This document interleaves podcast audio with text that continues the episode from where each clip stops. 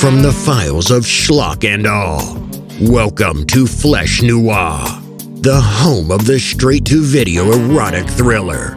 Here are your hosts, Matty Budrevich and Dave Wayne. Sex. I went in for this hour-long meeting with Roger Corman, and Roger is just a spellbinder. If he wasn't a filmmaker, he could have been a hypnotist, because he is just mesmeric to talk to. He has an intonation that just kind of gets you to wherever he wants you. So he spoke, very cultured, very literate, very fluent, commanding and expressive.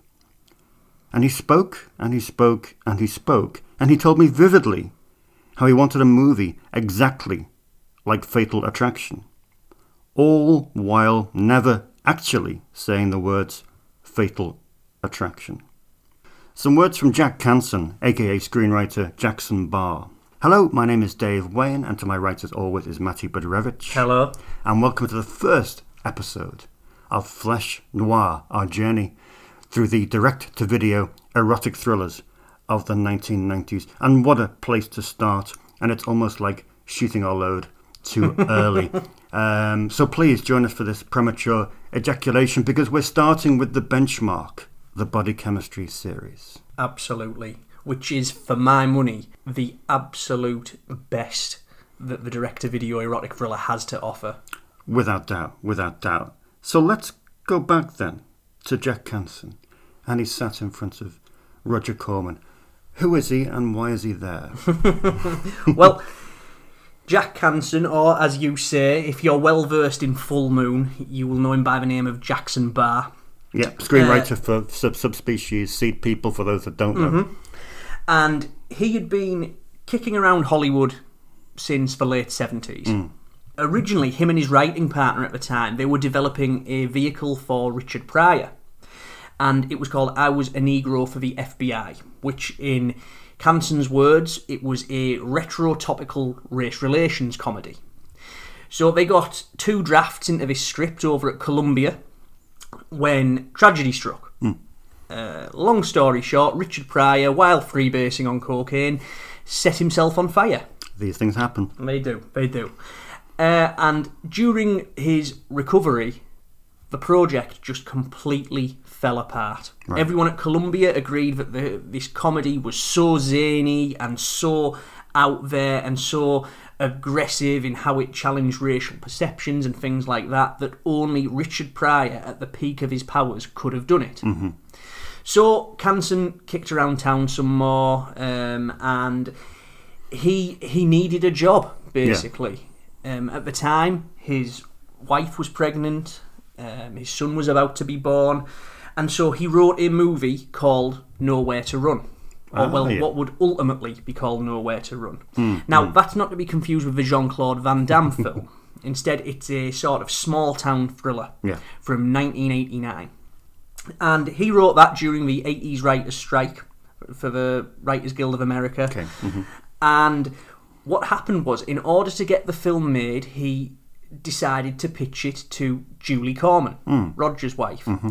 So she loved the script, and as it turned out, Corman loved it as well. The film got made, and fast forward a couple of months, Roger Corman, in the wake of Fatal Attraction's tremendous success at the box office, critically, with audiences, all that jazz, Corman wanted to make a Fatal Attraction knockoff.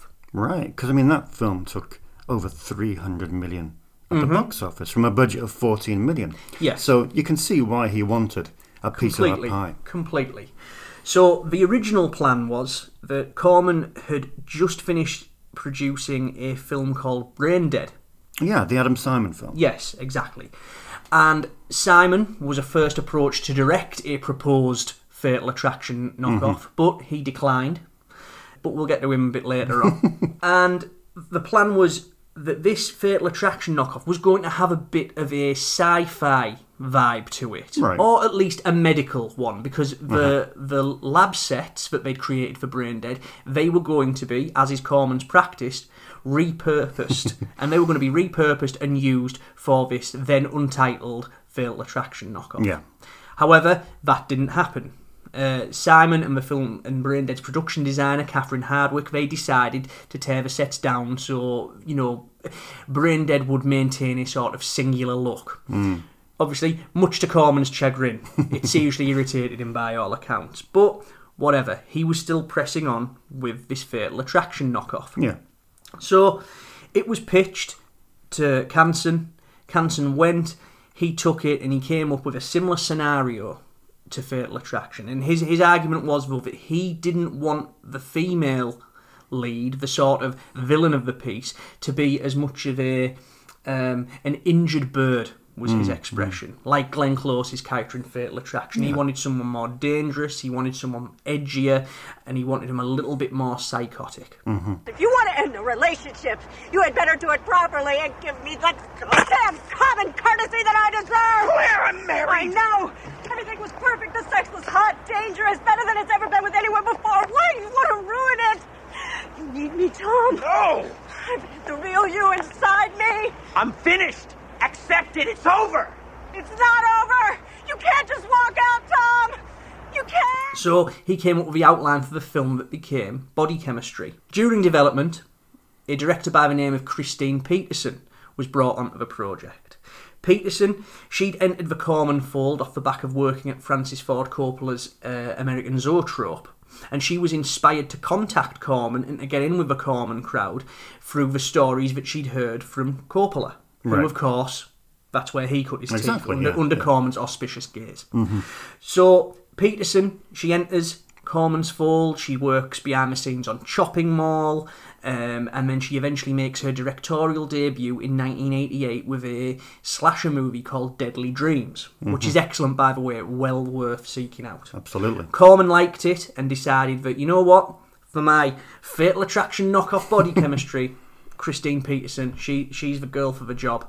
Bold move. So she gets involved and she takes Kanson's script, responds to it, meets with him a few times, and her plan at that point is to spice it up a little bit. She wanted to bring her own interests to the project, as any good director should. Yeah.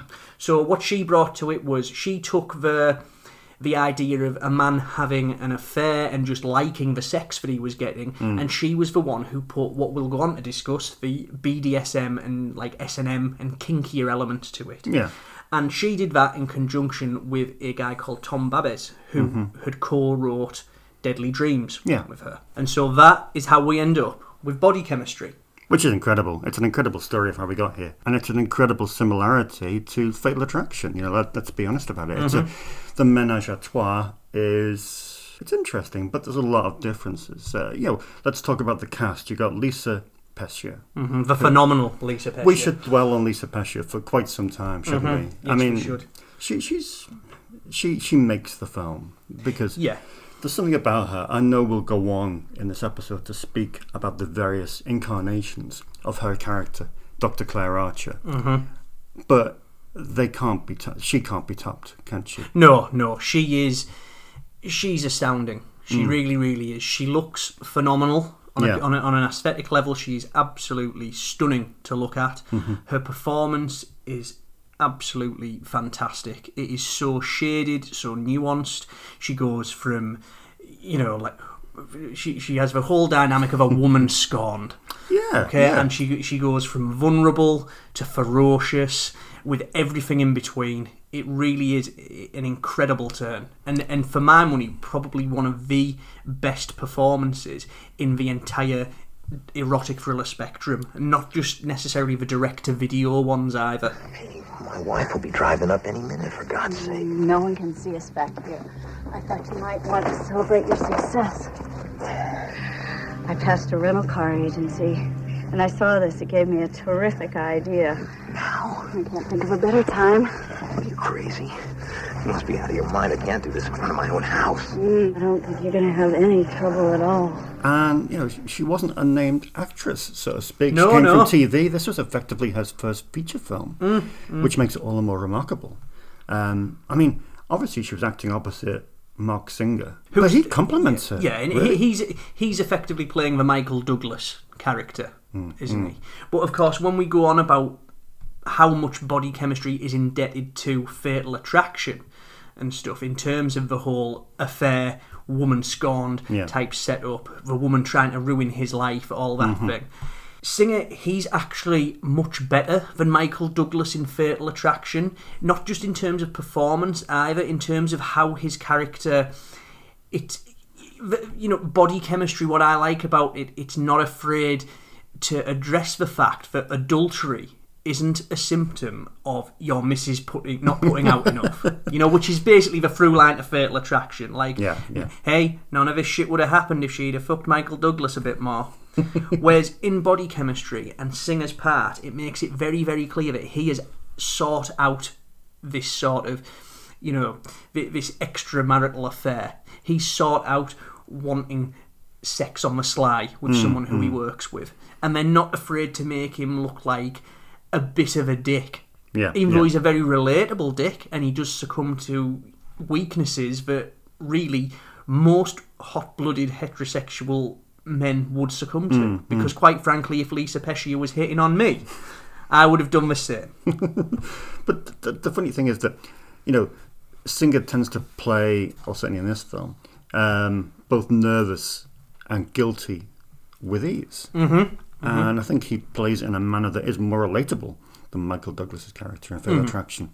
And you empathise with him a bit more. Fatal Attraction dabbled with the whole psychology of affairs and things like that. But Body Chemistry just, it takes it to an... It's dark. Yes. It's really, really dark. It's not afraid to dig in deep to it. I think as well as much of that, as brilliant as Kanson's script is, you know, you do have to give a lot of credit to Christine Peterson there, the film's director, because as she's since gone on to become a psychoanalyst. Yeah. And one thing that does sort of characterise, that typifies her work, is that she has this real fixation on character.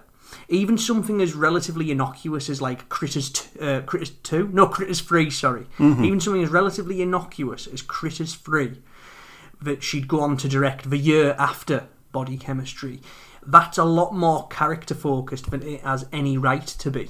Yeah I think Mary Crosby's got a lot of similarities to Ann Archer in respect to the wife of Mark Singer, both in terms of looks and in terms of demeanour. She's kind of homely in some respects, and she obviously gains your immediate sympathy. I mean, she doesn't twig for a good while, doesn't she? No, and Mark Singer is a terrible liar. But what's really, really cool about that side of it as well is that all throughout her character... She's hitting on Singer all the time. You know, she's making overtures about wanting to stay in bed and have sex all day while their young son is out the house and things like that. Yeah. You know, she's seen as someone who's not just in love with her husband, but she's still very much attracted to them as well. Yeah. You know, and so there's never a sense there, as I've said, there's never this sense that, oh, well, he's only going after her because his wife's not putting out. And I think that is the strongest suit of Body Chemistry. I like the way it mixes the dynamic of simple and complex, because there is real simplicity in some of the scenarios. Say, for example, the underwear that gets left behind at the laboratory, which they're working. That's such a simple scenario of him having to get back to the lab to hide the underwear that will give the game away as to what he's doing. It's simple, it's tense, but there's also the added complexity of the relationship that he begins with Pescia. By complexity I mean, you know, where they go with that, because it's very fetishistic. You know, I mean, that's not normal for a straightforward DTV film. You don't expect that. You don't expect that level of depth in regard to its, you know, sexual desires. Yeah. Especially with it becoming at the start of the cycle. You would think that it would take a more sort of genteel vanilla, as we used in our original episode, 000. You would think that it would take a more relaxed, especially in 1990 as well. But it doesn't. Yeah, it's more... The whole idea of Body Chemistry, the basic setup is that Mark Singer plays a scientist who's researching sexual response yeah, at some company or university type setting. Mm-hmm. Into that scenario comes Lisa Pescia's Claire Archer character, who is an expert in that field. But she has money behind her, doesn't she? Yes. That's the thing. Yes, she does. They need that contract. Yeah. They need to work with her in order to get the sort of prestige and the money that comes with her and all that jazz. So she comes into it as an expert in the field, is immediately taken with Mark Singer's character, and they begin an affair. Where have you been? Hi, honey. I'm sorry, I didn't mean to wake you up. I must have called you 50 times. What happened? We were supposed to have dinner. Oh, God, I'm sorry. I forgot I got hung up at the lab. I was working in the back with Dr. Pritchard, and the phones don't ring back there.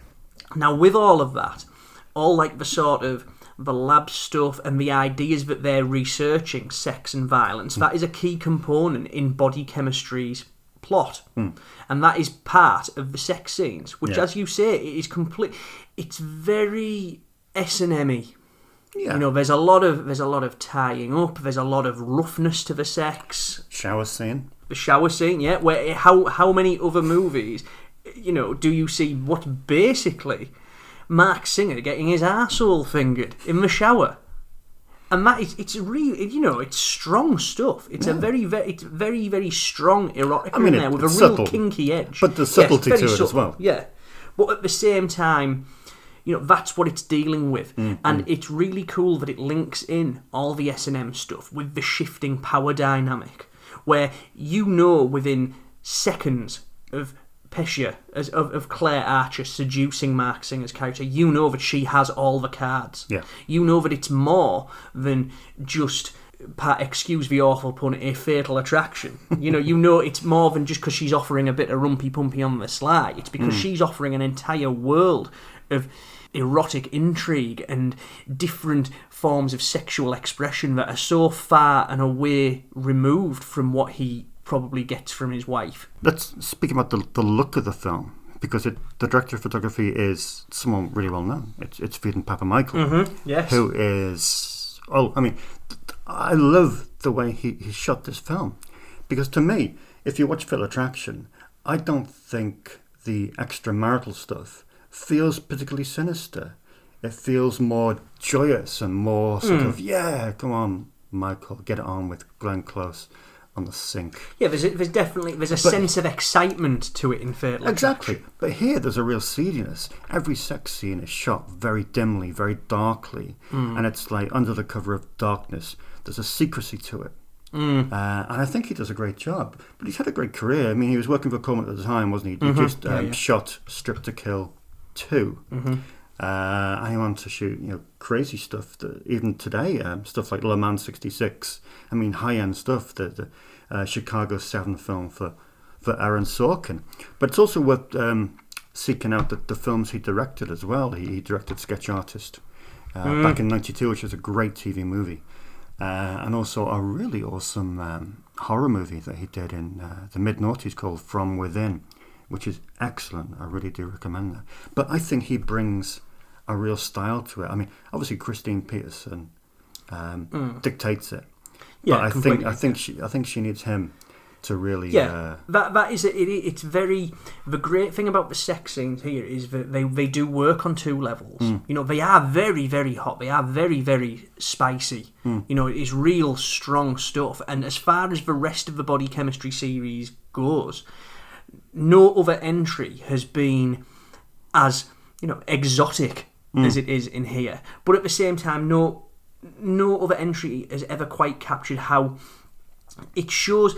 It's like the visual representation of Singer's guilt. Yeah. Each sex scene, that he knows that he shouldn't be doing this, but he knows at the same time that he's absolutely hooked on Pescia's character. He's absolutely hooked on Claire Archer. And it's great how every single one of those sex scenes is so oppressively lit and so, like, almost nightmarishly so. Yeah, yeah. I mean, obviously there's a real noirish kind of theme to the whole film. But it was interesting to read that quote that you got. I think it was about the way the character of Claire Archer was dressed. Yeah. And it was the opposite to the conventional femme fatale. Mm. You know, she was very beige, wasn't she? Very drab, not the archetypal red lipstick and, you know, sexy clothing. It was more of a subtle... Yeah. There is a great...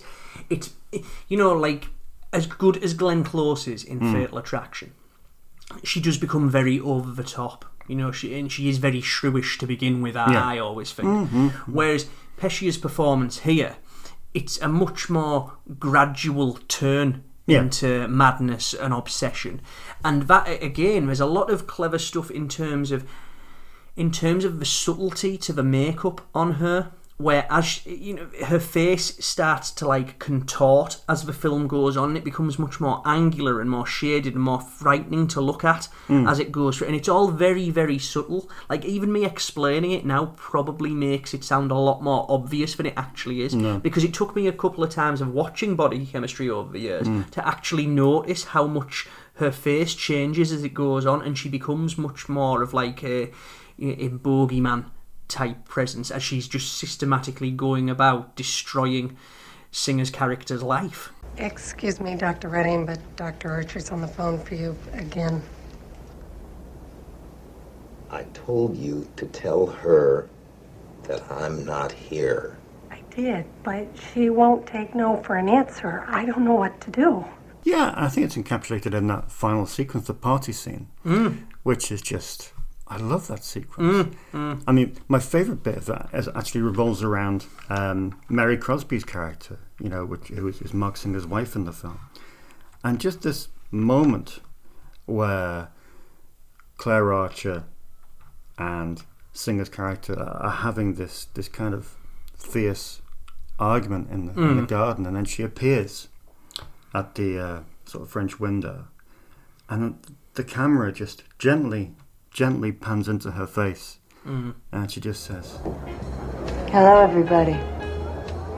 And it's just wonderful. It's just, you know, it's the antithesis of the fireworks and all hell breaking loose. Just that calmness, and I think that is what. I mean, that is an incredible scene. It's the penny dropping moment when she realizes that her husband has been fucking Pescia's character, and the heartache on her face is magnificent at that point. And even Singer's expression, you know, this sort of, oh shit, and this rapid backtracking that he tries to do. You know, that and that feeling, that hangs over the whole film.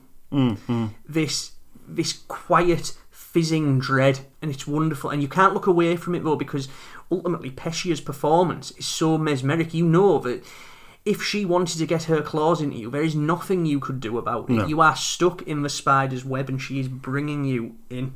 Well, we see that from Freddy, who, of course, is Singer's character's best friend, work colleague, because when Freddy arrives at the party, he has Lisa Pescia in tow.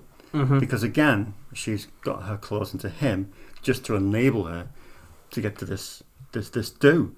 But, I mean, we mentioned it briefly earlier on, but how revolutionary is that ending? You know, just the fact that he doesn't get away with it. And the fact that we've seen so often, as you say, in films like Fatal Attraction, that, you know, Douglas somehow goes back to his wonderful marriage with Ann Archer, and everything's fine. But that, of course, that ending for Fatal Attraction, that was studio mandated. Yes. That came out from test screens, as we all know. But...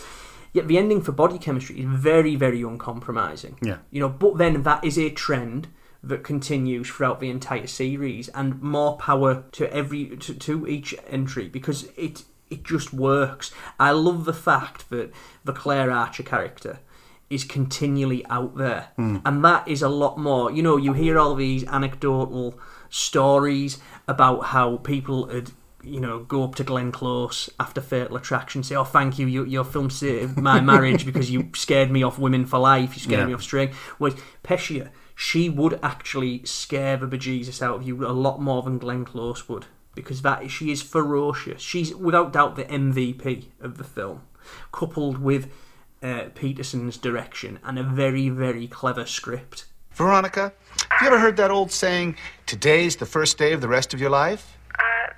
Well, forget it, Vicky, because things can only get better. Today's the worst day of the rest of your life. Am I right? Wrong, Dr. Edwards. This is the worst day of the rest of your life. Okay, cool. So let's go back to Adam Simon, who we mentioned at the start of the first Body Chemistry, because he was involved in that. How did he come to work on the second film? Well, the first Body Chemistry, it's, even though it found its greatest audience, you know, obviously in the loosest sense of the word, because it soon disappeared and has been sadly forgotten by time, by and large. Yeah. But even though it is a direct-to-video erotic thriller and should be considered as such, it should be noted that in America, it did get a brief theatrical release in March 1990. Right, okay. Corman's practice at the time, he was still unsure of home video and cable TV's viability as a sole source of income and exposure for a film.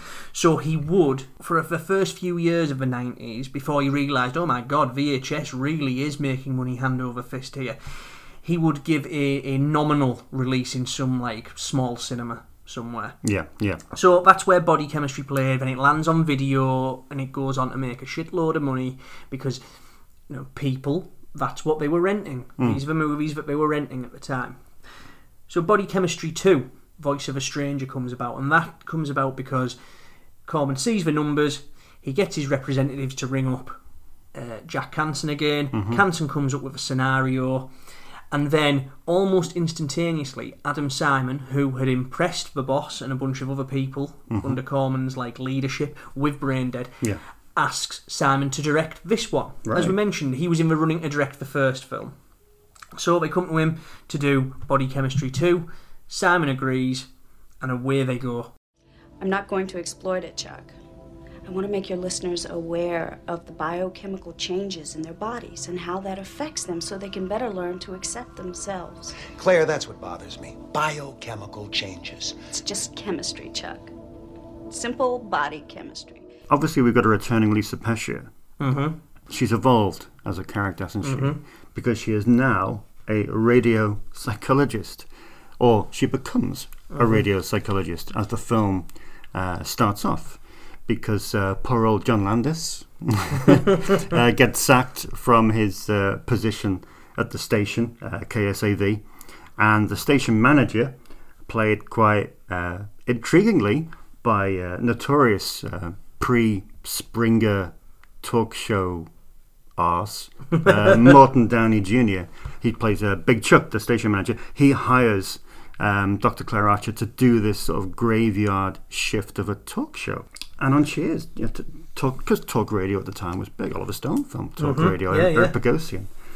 And it really does, it's a different pitch to the whole thing. You know, if you were to watch them back to back and you didn't know the titles of the two films, you'd struggle to see they were connected in some respects, wouldn't you? Yes, yes, completely. It's a very... Body Chemistry 2 is a very, very different flavour from the first movie. Yeah. It is still extremely good. And to be perfectly honest, as much as I love the first Body Chemistry, as much as I think that film is a masterpiece of its kind...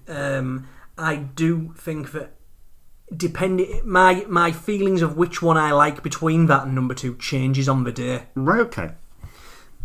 Because, I mean, it seems to do... a lot of the things it does is the opposite of what Body Chemistry 1 does. Yeah. For example, I mentioned in the last segment how they were purposefully trying to create this anti-noir. But here, I mean, one of the first... things you see is kind of this the first woman we see is a red dress and flame hair, and then we've got all that chiaroscuro lighting and stuff like that, the headlight, the road markings, the fags, you know. Obviously, you know, Morton Downey Jr. was a notorious smoker, and so the tropes of film noir are here and present, even as Claire Archer is being interviewed in Big Chuck's office. You know, it's just the whole slatted blind thing. Yeah, and the whole double indemnity kind of thing. Yeah, you imagine Danny Jr. to have his sort of trilby or whatever it is on.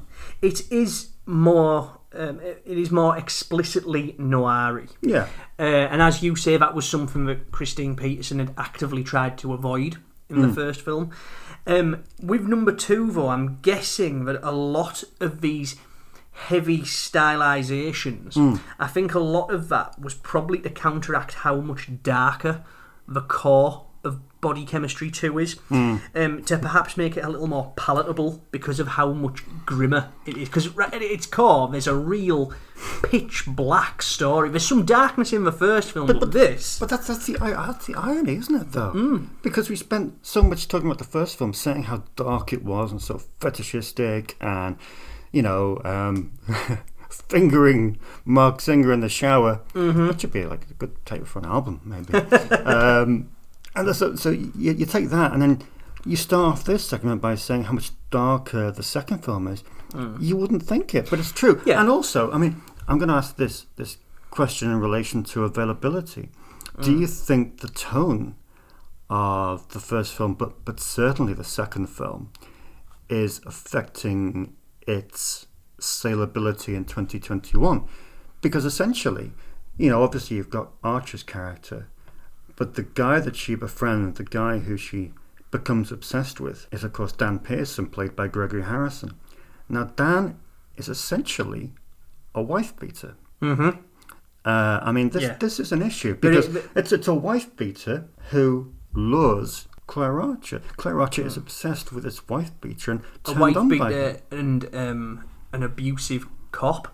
Yeah. At the start of the film, when we meet the Dan Pearson character, he's been kicked off the force for, you know, being overly violent to perpetrators, which in this day and age is extremely topical. I don't actually think it could be any more topical right about now. And yeah, as you say, the themes within the movie, you know, it might not be dark in its execution, but the thematic underpinning, the domestic violence, you know, spousal abuse, all kinds of abuse, historic child abuse, suicide.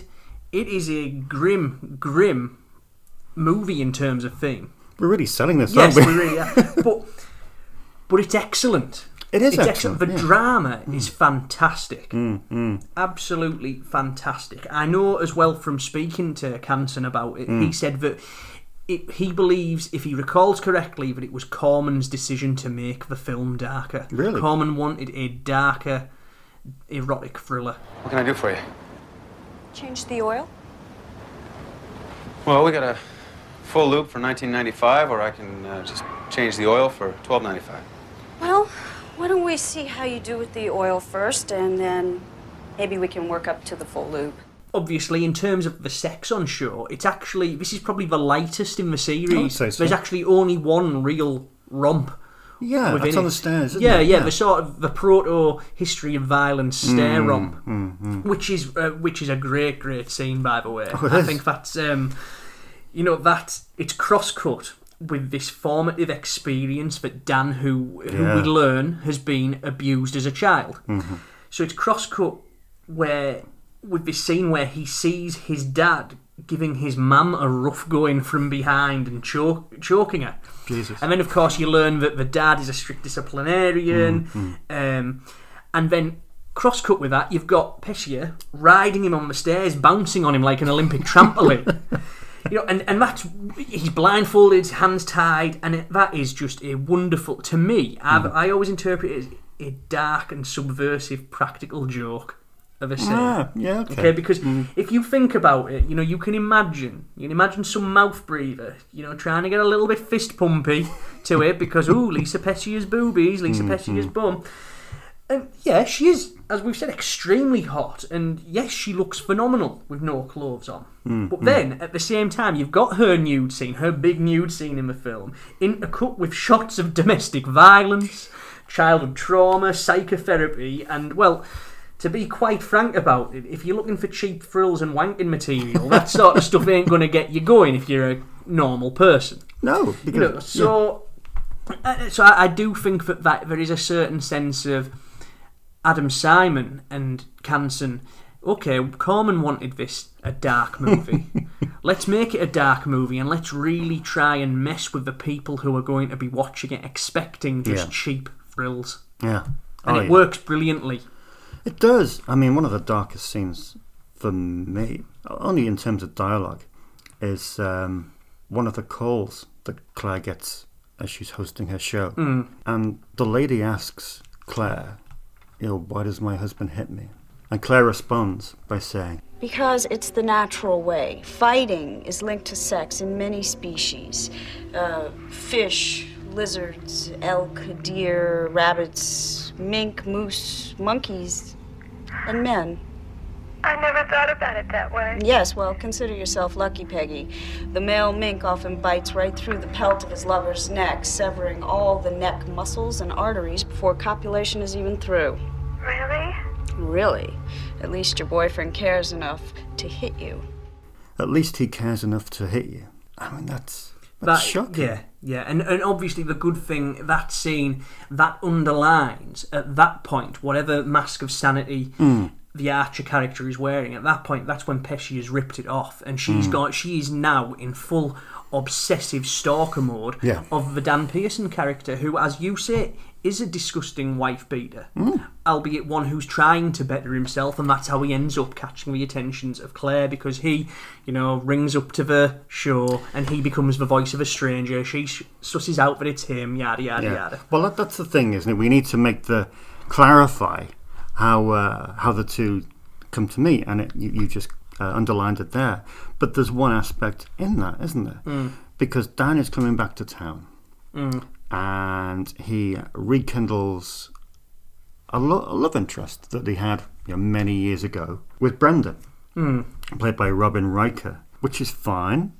But the issue that some people might have is that Brenda happens to be the call screener for Claire Archer's show. Mm-hmm. Mm-hmm. So although they've reconnected in a previous scene, and although she knows that Dan is in town, Brenda listens to Dan on the phone, doesn't recognise who he is, and puts his call through to Claire, who, of course, Claire had three calls ahead of him.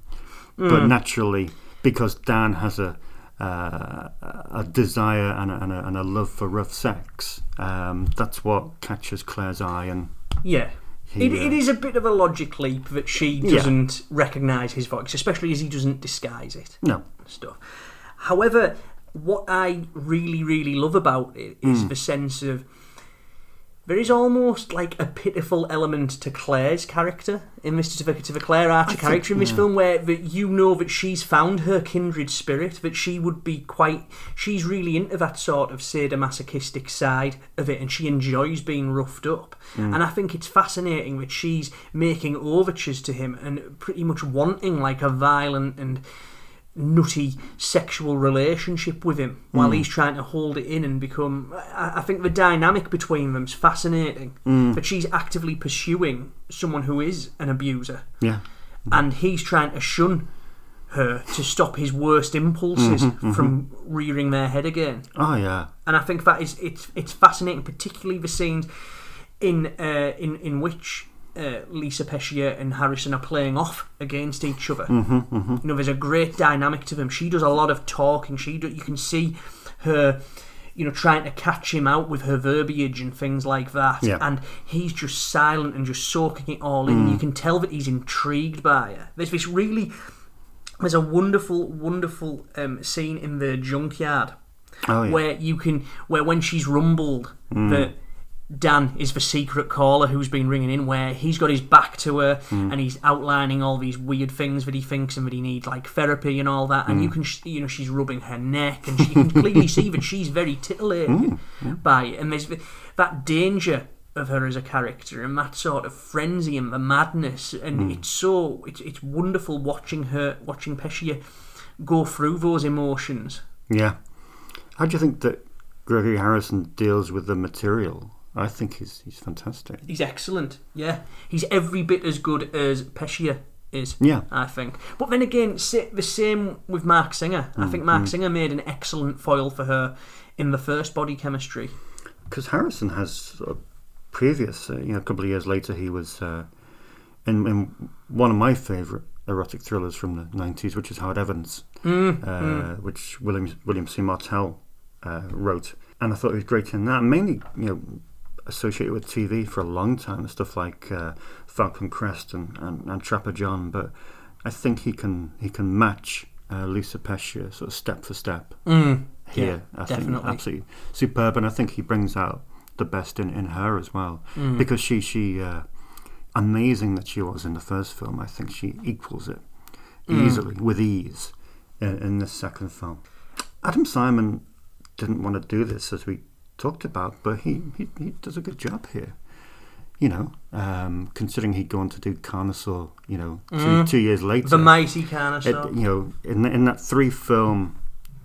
That Corman triumvirate that he made, yeah. Yeah, I mean, this is an odd one for him. I do think this is his best film. I mean, Braindead, I think, is excellent. Carnosaur, I think my love for Carnosaur is well documented, but this is... I do think that this is his masterpiece of the Corman era.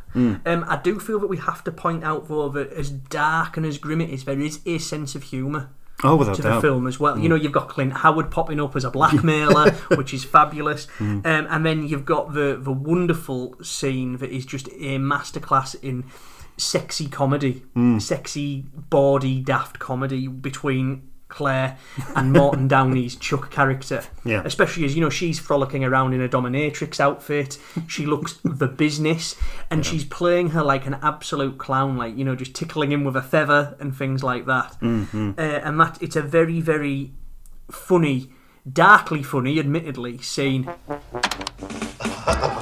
Oh, well, Dr. Archer, don't we have a great imagination? What in the world? Must be raining out. You've got your raincoat on tonight. I know that's not a bathing suit, but I do know that I am more than willing to dive in. Do you feel any empathy for Gregory Harrison's character? I mean, however much of an arsehole he is, do you feel just a... It's tricky because, you know... Because surely he's on the path to redemption. You don't want to relate to anyone like that. He's a woman-beating shitbag. He is. But then, as you learn that he's a victim of his raising, where he's literally turned into his father and stuff, and that he's trying to better himself, it is quite heartbreaking that he's trying to change who he is, but ultimately he can never escape these desires that are within him, these desires that are embodied by, again, one of the greatest temptresses in erotic thrillerdom, Dr. Claire Archer. Yeah, yeah. It was given a really interesting look, as we discussed, by Richard Michalak. He had a great year in 1991, didn't he, the DP? When you think of it, he did Guilty as Charged for Sam Irvin, he did Children of the Night for Tony Randall, and he did Body Chemistry 2. I mean, they're three great films from one year, which is pretty tremendous, to be honest. I always consider the Body Chemistry series a bit like tapas. You know, it's like a couple of four mini dishes that you all have. You have different, you know, desires for. Some days you may want the hot one. Some days you may want the quite soft, sort of easy starter, but. This is the gnarly one that gives you a bit of indigestion, but it's superb. It really is superb. All right. You pulled a few stunts. You regretted yourself. Yeah. You want me to drive you home? Are you kidding? Franny thinks I'm in New York. That's where I'm headed. Why don't you take that with you? Take a good look at it. That's the Claire Archer project. Look, Bob. The only project I'm interested in right now is Inheritance of Valor. I'm really counting on you, Bob. Don't count on me. I'm a corporate guy. But do us both a favor and take a look at this while I'm gone. Now, if we look at the third film, we've got a new addition, and that comes in the shape of Jim Wynorski. And it's quite fortuitous that we happen to have the world's leading expert on Jim Wynorski in the room. You are too kind. So let's speak about Sunset Films and how that came about. Okay, so Sunset Films was formed by Jim Wynorski and actor/producer/director/general low-budget Renaissance man Andrew Stevens. And it was formed by them two in 1994 to serve as the sort of low-budget, non-theatrical video and cable subdivision of Paul Hertzberg's Cinetel Films. Oh, right, okay. Now, how Body Chemistry 3 Point of Seduction came about was that Stevens and Wynorski, Stevens had brokered a deal with Corman a few years before, whereby he would make and star in The Terror Within 2 with the agreement that he could make a second film with Roger afterwards. Okay. That second film would ultimately be Body Chemistry 3. Right. Wynorski and Stevens, they were looking through Corman's catalogue to try and find a project that they thought he would be interested in. And they were looking at his recent successes. And among those recent successes were Body Chemistry and Body Chemistry 2. So they went to Roger, said, we'd like to make Body Chemistry 3. And he just said, go ahead. Right. So a script was knocked up by Jack Kanson again.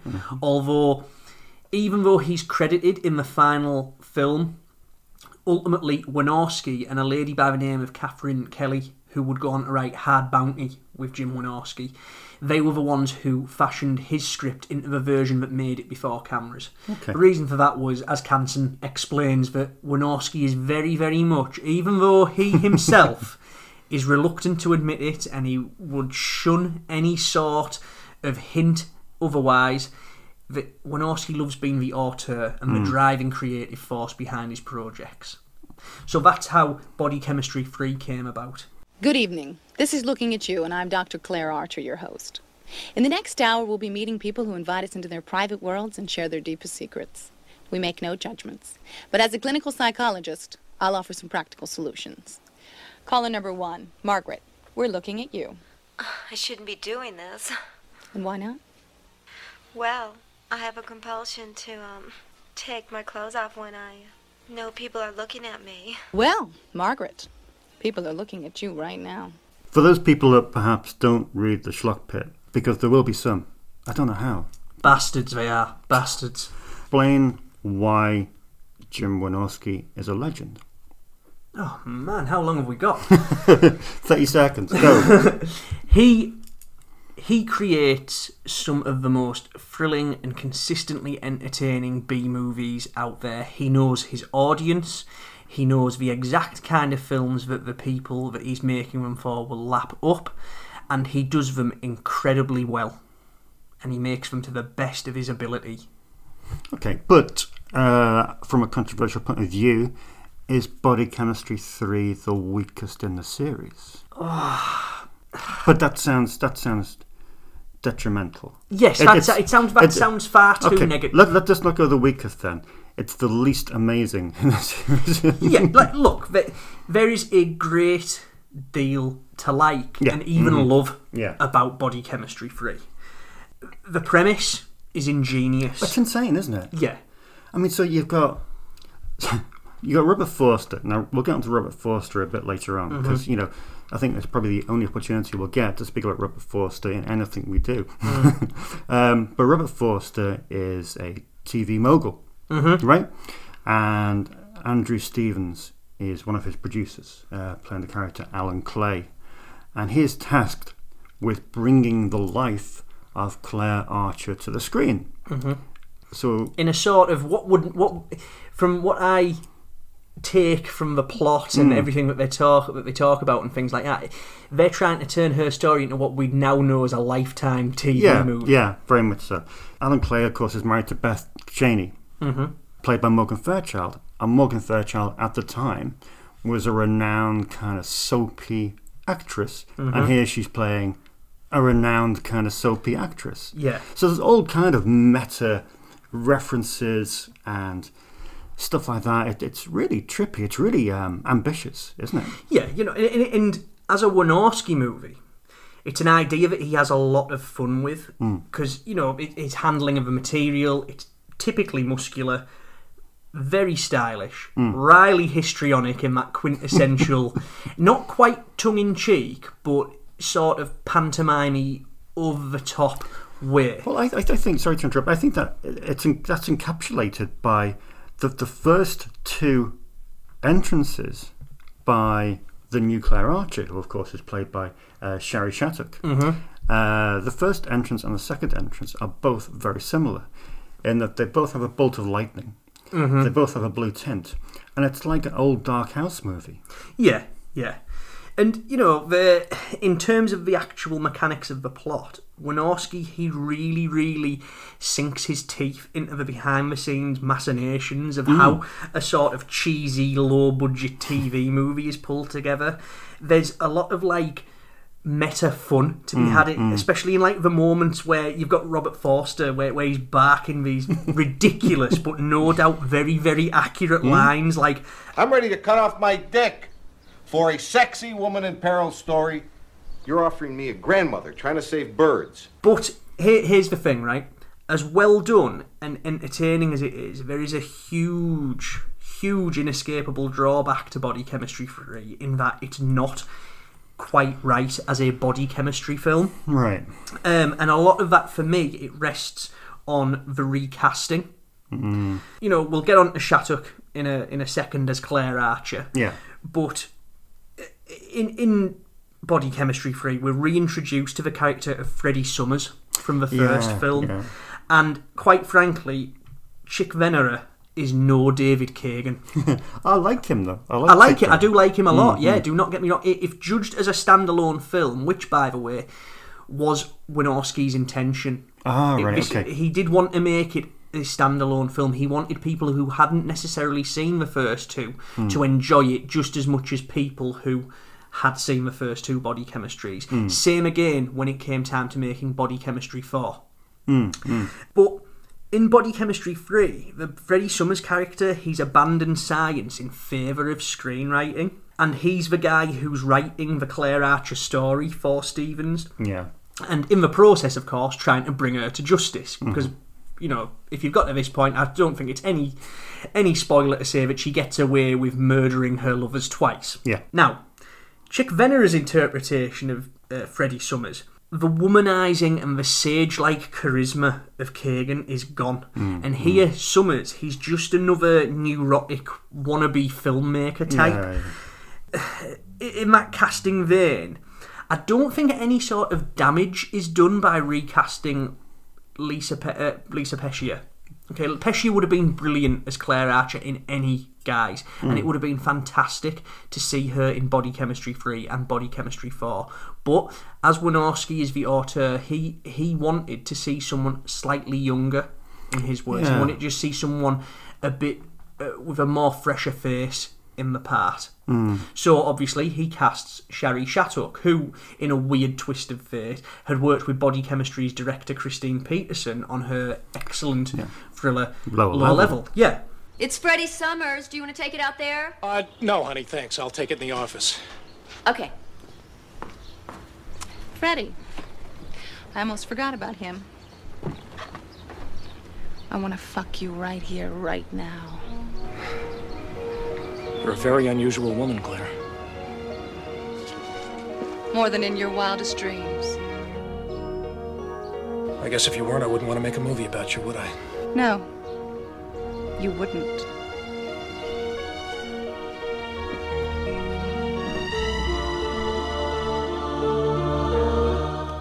She's good.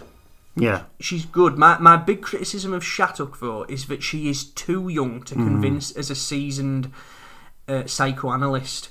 You know, she looks like she's probably just graduated from psychotherapy school rather than spending the last few years fucking and wrecking people's lives.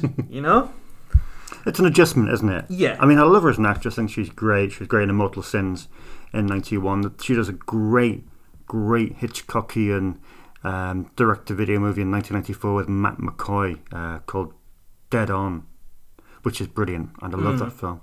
Kind of a Strangers on the Train riff.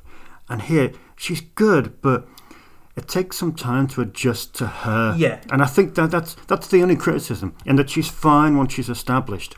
But it's just that adjustment, especially if you're marathoning the whole series or watching them back to back, then it is, from going from Lisa Pescia to Shari Shattuck, is a little bit of a jump. But it's fine. Don't. Yeah, it's excusable. If you really want to be persnickety about it, like with Pescia, there was always this sense that her version of Claire Archer, that she would do anything to get and destroy her man. But Shattuck, she comes across as less an obsessive, all-consuming nightmare and more of just a minor inconvenience and stuff. She hasn't got that full nightmarish quality that Pescia has. Yeah, but how much of that can we sort of pin at the door of Andrew Stevens? I mean, we love Andrew Stevens. I mean, he is an absolute icon of a producer, of a director, of just establishing so many amazing direct-to-video films in the 90s. He is an absolute legend. However, when it comes to a romantic leading man in an erotic thriller, he's not the greatest. He's very ineffectual. And we mean that with the greatest of respect. Yeah, with the greatest of respect to the guy, because he has probably done more for the erotic thriller than anyone else I can think of. Absolutely. With the possible exception of Jag Mundra, director Jag Mundra, who Stevens, of course, worked with on Night Eyes. But what you said there about a romantically, that's the thing. That's my issue with Stevens in Body Chemistry. He plays him as a romantic leading man. You know, in the previous Body Chemistries, the targets of Claire Archer's obsessions, they were real and flawed individuals, often with a lot to lose personally and professionally. Here, though, Stevens' character, his on-screen marriage to Morgan Fairchild, that appears to be image and status-based to begin with. And he's just got this awful, disingenuous, oh shucks kind of reaction to every plot twist, and it's as if Stevens is terrified to admit that really his character is a philandering arsehole and he just wants to play him as a guy who, well, I'm a nice guy, I'm a nice guy, oh, why is this awful stuff happening to me, oh damn tootin'. That's it. I mean, you hit the nail on the head. I mean, both Harrison and Singer, they were kind of weather-beaten men, and you can almost put yourself in their position to a degree. But Stevens, I don't know whether it's you don't wish to say it was Jack Kanson's writing or the rewrites that went on after that, but there's something about it's an important lesson that the casting really does play a huge part in these erotic thrillers. But again, there is a lot to savour with the movie. Despite the recasting, I do enjoy the connections between Body Chemistry 3 and the first two movies. Even though I find their ultimate execution a little lacking, or, well, rather, the delivery a touch disappointing because of the recasting and the ever so slight changes to characters. But in terms of the technical side of it, I think for the script that Wynorski's working with, Wynorski delivers. Chuck Serino's score is fantastic. Chuck Serino, of course, a long-time collaborator of Wynorski, whose their creative partnership continues to this day, and his score is fantastic. It's up there with his work on Sorceress, as far as I'm concerned, as one of his best compositional works. And there's a great pulp noir quality to Don E. Fauntleroy's lighting. If you look around Claire Archer, if you look around Shari Shattuck's eyes, it's got that Morticia Adams effect, and that's a very, very nice touch, and it works very, very well here in Body Chemistry 3. So it's very stylish, and it certainly fits better here than it did in Munchie Strikes Back, which Fauntleroy shot for Wynorski, where for some strange reason they shot Leslie Ann down like a femme fatale noirish kind of character, even though she's the suburban mum in a kid's flick. But hey, I guess that's because Fauntleroy's married to Down, isn't he? So he probably wanted to make his missus look as hot and as sultry as possible, even in the middle of a kid's flick. Indeed. But it does work very, very well in Body Chemistry 3, and stylistically alone, again, it's got that robust and muscular sense of movement that is the hallmark to many a good Wynorski film. You shouldn't have tried to cut me out of that movie deal, Claire. All I was trying to do was start a new career. Let's talk about that career. Where'd you get that picture? I've been doing my homework. You're in big trouble, you know that? I may even have you nailed for murder. Shut up, Freddy. I didn't come here to fight. I came here to fuck. You spoke to Wynorski for a while. How did you find him? I love the man. I think he's fantastic, but he fucking hates me. I think he hates me with a passion. I think I'm just a pain in his ass, to be quite frank. And you know, Jim Wynorski's Jim Wynorski. I respect him. I think he's an absolute genius, but I really don't think he has any time for the sort of analytical and interpretive bullshit that I subject him to. Do you think that, I mean, obviously they don't get on these days, but do you think Andrew Stevenson's involvement acts as almost a harness for Wynorski a little bit? Do you think he can't completely be his altruistic self with Wynorski there producing? Do you think it held him back a tiny bit? No, I think that from what I can gather about their partnership, Stevens, you know, it's very much how Stevens was with Fred Olen Ray as well. Just let them get on and make the movie. Right. And I think that under Stevens's sort of gaze, Wynorski has made some extremely auteur movies, particularly if you look at the sort of military hardware type thriller pictures that he made at the turn of the millennium and things like that. And then even things like Vampirella, which even though Wynorski hates, it drips Wynorski. Yeah. You know, and that was produced by Stevens. I don't think there's any sort of creative interference from the part of Stevens. I think that he was likely just encouraging Wynorski to, quote unquote, do his thing. Shout out for obviously Stella Stevens, who appears as always. She was in Andrew's mum, of course. Yeah, kind of a history in these films. She was in Jag Mundra's Last Call, wasn't she? And A Woman Scorned with her son, which sounds rather perverse. And of course, yeah, Robert Forster, who nowadays we sort of consider his career to be post Jackie Brown only, almost in some circles. But around this time, I mean, he was feeding on scraps to a degree, but he still did some great roles. I mean, I know obviously Scanner Cop has suddenly entered the public sphere, and he was in the sequel, Scanner Cop 2. Oh, that's right, yeah. Yeah, due to its completely. I was wondering where you were going. I was like, yeah, because it's obviously come out on Blu-ray and. Before Blu-ray, it didn't exist. I met Peacemaker. Is it Peacemaker? No, Peacekeeper. Peacekeeper, the Kevin Tenney film. That's right. He's excellent in that as the is he or isn't he a psycho alien? But yeah, I mean, feeding on scraps or not, he did some great roles. I mean, Fred Williamson had him in South Beach, and that was a cool little film. And also after Body Chemistry 3, he went on to do a couple for Bill Lustig and Larry Cohen in Original Gangsters and Uncle Sam, which were pretty awesome as well. I'm compulsively early. Dr. Claire Archer, call me Claire. At lunch tonight. Thank you. My wife Amy is an editor at Masters Publishing. Swears by your book. Quotes it often. Well, one of the problems with writing an explicit relationship manual for the bedroom is you get quoted at the most inopportune moments. Yes, well, what can we do for you, Dr. Archer? I need counsel.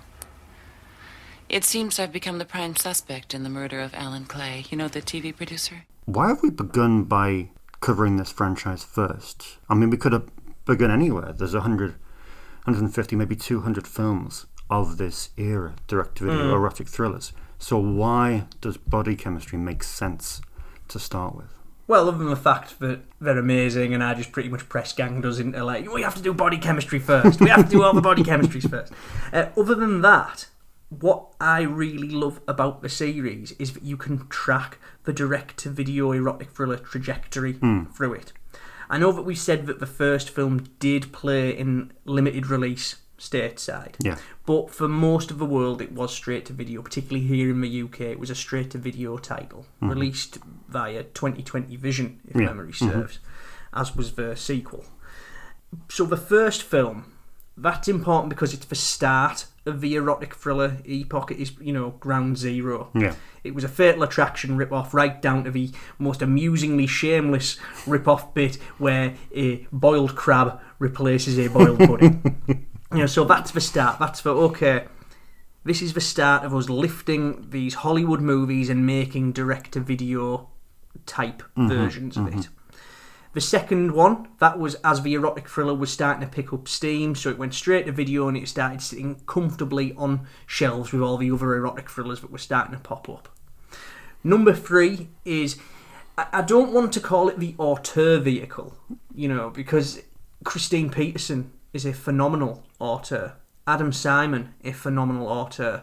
But 3 is the erotic thriller auteur vehicle in the sense that Andrew Stevens is involved, Jim Wynorski is involved. You know, that is 2 of the biggest names within the erotic thriller epoch, of the direct-to-video kind anyway. Yeah.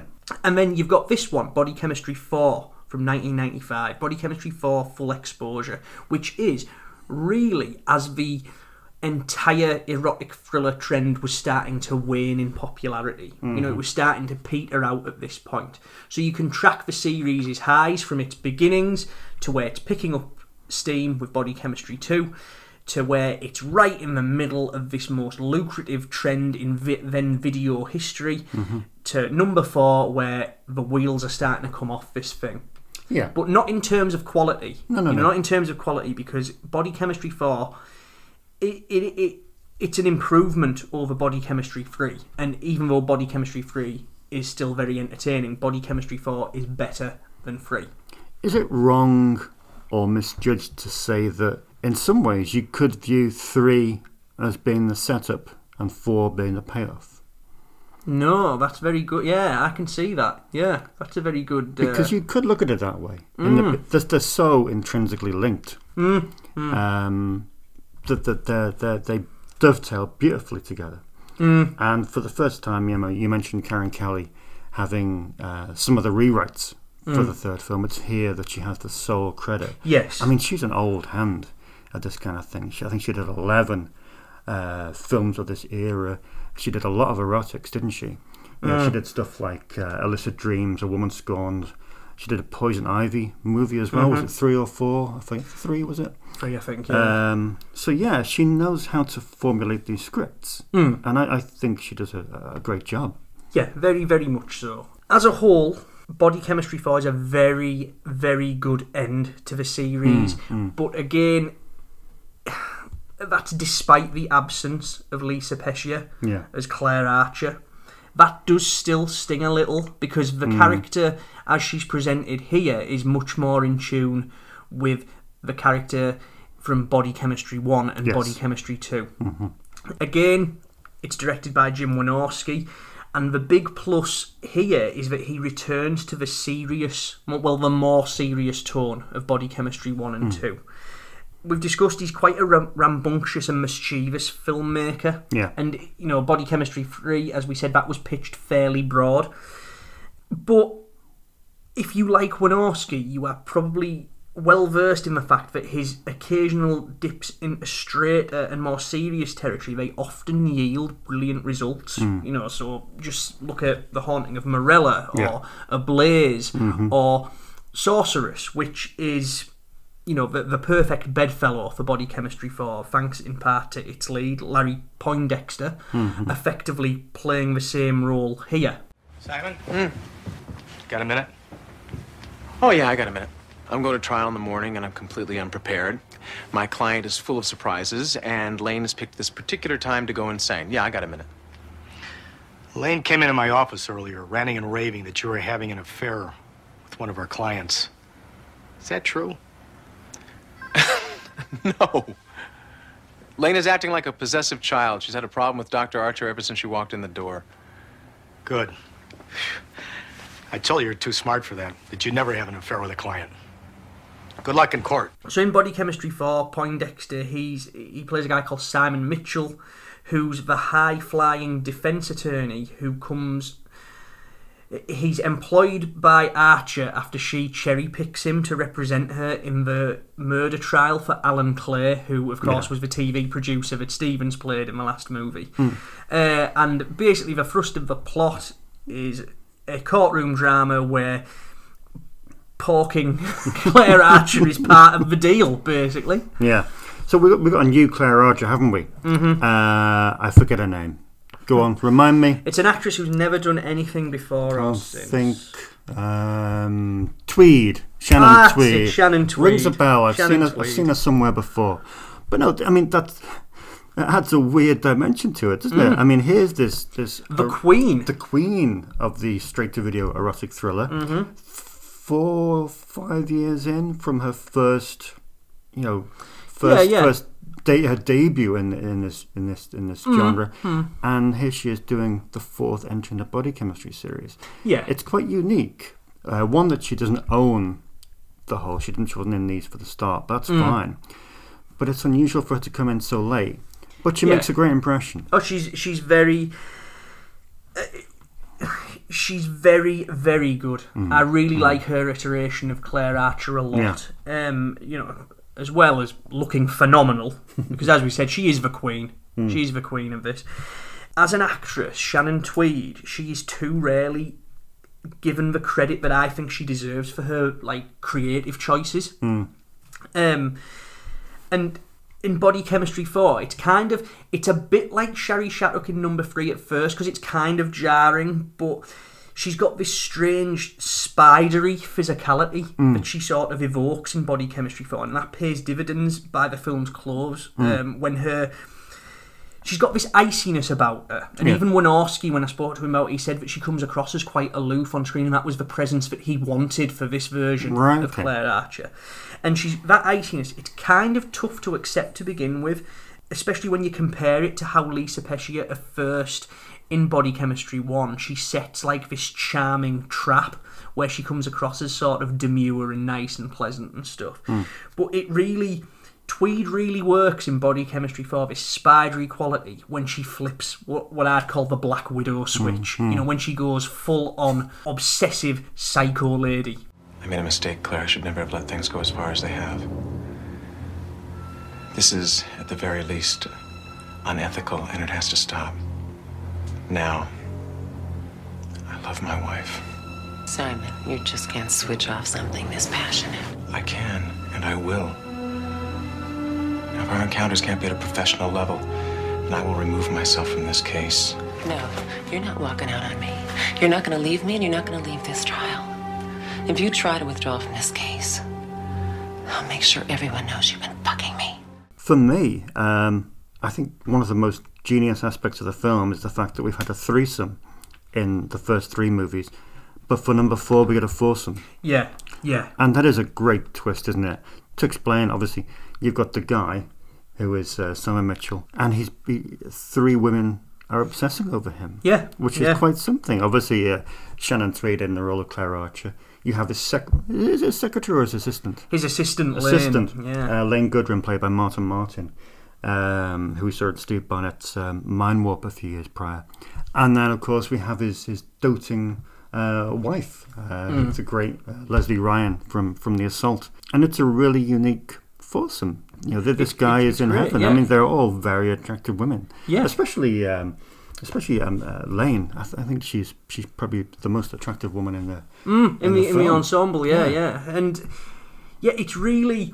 I love how you've got his wife, and you've got his secretary, who is ostensibly his work wife. Yeah, and then you've got Claire Archer leading Poindexter's character on a merry dance, and she's manipulating his wife and his work wife against each other to make his wife think that he's having an affair with Lane rather than fucking his client, Claire. And it's that dynamic's great. It leads to a few good, really darkly farcical situations. But that ruse goes far into the film, doesn't it?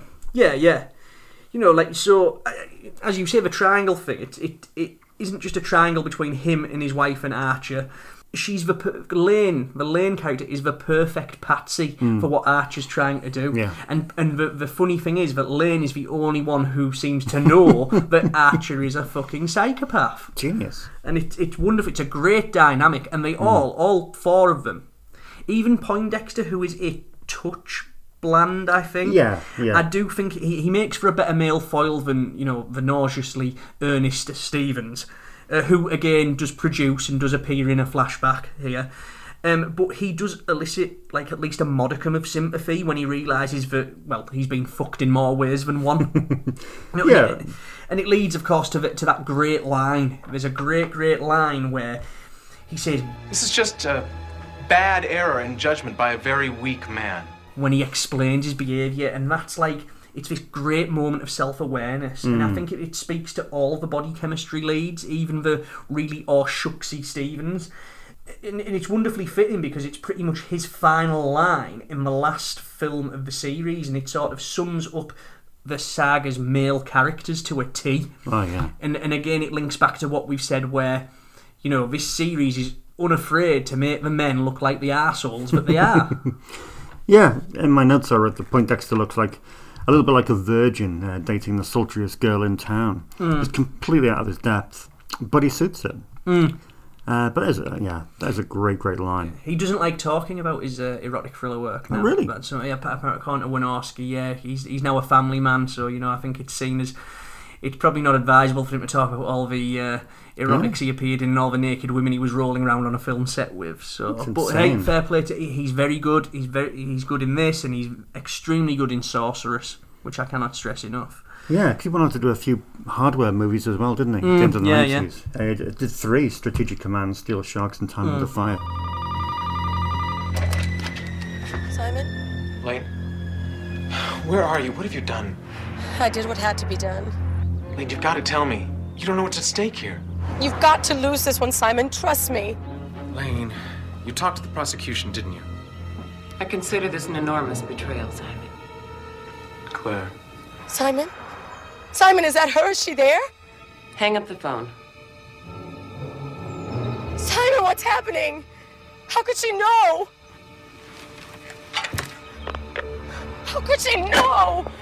There's a couple of things that I think we should draw attention to, though. Again, going back to the Lane character, that she's, when you watch the film, she's our way in, and it's her... It's how perceptive she is as a character that informs Wynorski's visual approach. Right. So visually, he employs the same. It's a lot more subdued and naturalistic than his more over the top, you know, robust and chunkily lensed movies. It's more of a naturalistic style that he experimented with in Victim of Desire, but it's used here to great effect. And there's this real nice sense of observation to Body Chemistry 4, as if Wynorski's just simply letting us watch the story unfold. Yeah. And it is a great story. You know, you've got the erotic thrills, you've got some... I guess you could criticise how the sex scenes here... You know, it's the same in number 3. There's no sense of kink or danger to them like there was in the first. They're all very vanilla. You know, the most risky thing about them is occasionally Tweed'll get flipped over for a bit of doggy. You know, it's not like it lacks the S&M kind of that. Both the sex scenes and the style are a little bit template orientated. Yeah. You know, from the early on, you have the sex, you have the silhouettes, you have the rain, you have the blue tint. It's kind of the template of the direct-to-video erotic thriller. But that's fine. You know, we're in 1995 now, so perhaps the ingenuity has slightly softened. And it's just a case of getting it on the screen. Yeah. And to that end, I guess that, like, you know, coupled with the sort of chilly cinematography by Zoran Hochstadter, who, you know, is another Wynorski stalwart, long-time collaborator, there's a lot of blues, there's a lot of whites, and I guess that, like, the vanilla and sort of detached elements of the sex, that links in with how detached Archer is as a character, particularly in this version played by Shannon Tweed. They did 14 films together. Does he have that style in most of? No, it's few and far between that. This is probably the most sterile looking. Really? It's almost Cronenbergian. You know, it's got that sort of Dead Ringers kind of sheen to it, I think. But I like. See, you were speaking to me off air about how you think that number 4 kind of embodies the shrinking budgets. But I was quite content with it, to be honest. To me, it didn't stand out as much. I thought the house in which they lived, in which Poindexter's character lived, which you seem to recognise, was very lavish and very well dressed. Yeah, I think it's appeared in a bunch of Wynorski movies and Fred Ray movies. And again, the courtroom scene I thought was fairly. I mean, the courtroom set is astounding. I think that, like, you know, one thing that I really, really like about Body Chemistry 4 is the elements of courtroom thriller. I think that that's some really... You know, there's a bit where you've got the DA and she's questioning the voiceover expert, and then the Bob Sibley character, who's now sadly Robert Forster. He couldn't appear in Body Chemistry 4 due to a scheduling issue, right? So instead they got Frank Holiday to appear. But when the DA is questioning him, that's just a really good bit of courtroom drama. I think it's very snappily scripted, really crackling dialogue, and very well directed on Wynorski's part. And I do like the courtroom aspects, particularly the topicality of them. You know, if I don't think it's any sort of big leap to say that there's definitely shades of O.J. Simpson in Body Chemistry 4. You know, if you look at the timeline of the O.J. Simpson trial, the jury, they were sworn in the 9th of November 1994. The opening statements were made on the 24th of January 1995. Simpson was acquitted the 3rd of October 1995, and Body Chemistry 4, that was released on US video on the 19th of September 1995. So it was 100% getting made while the trial was going on. And as these things do, whether it was intentional or not, certain aspects of real life, of this big, massive media event, did bleed into the film, I'm sure. You know, if you look at the comparison between O.J.'s trial and Claire Archer's fictional in the movie trial, you know, they're both presided over by an Asian American judge, and come on, like that wasn't an intentional allusion. All the talk of media hype and it being like a high profile trial of the century, and then you've got the female prosecutor slash DA. You know, there's definitely allusions to O.J. Yeah. Okay, so that's pretty much the whole franchise done, isn't it? Mm-hmm. Yeah, there was never any talk of a number 5. Wasn't there? Wynorski, no. Supposedly Corman, they got the numbers back from Body Chemistry 4, and while it made a little bit of money, it was, well, the trend's dying. Right. Let's not return to the well too much. Yeah, that makes sense. So, 11 episodes to go. Mm-hmm. We're not going to stipulate exactly where we're going, but it's going to be fun, isn't it? Mm-hmm. And hopefully people will see in each successive episode that pretty much everything stems from Body Chemistry, whether it be actors, producers, writers, directors, the money man, everything stems from there. And it should be a pretty crazy journey. This is one of the big three sort of franchises. Yeah, so thanks very much for listening. And join us for the next episode soon. Thanks for listening. Don't forget to head over to theschlockpit.com. See you next time on Flesh Noir.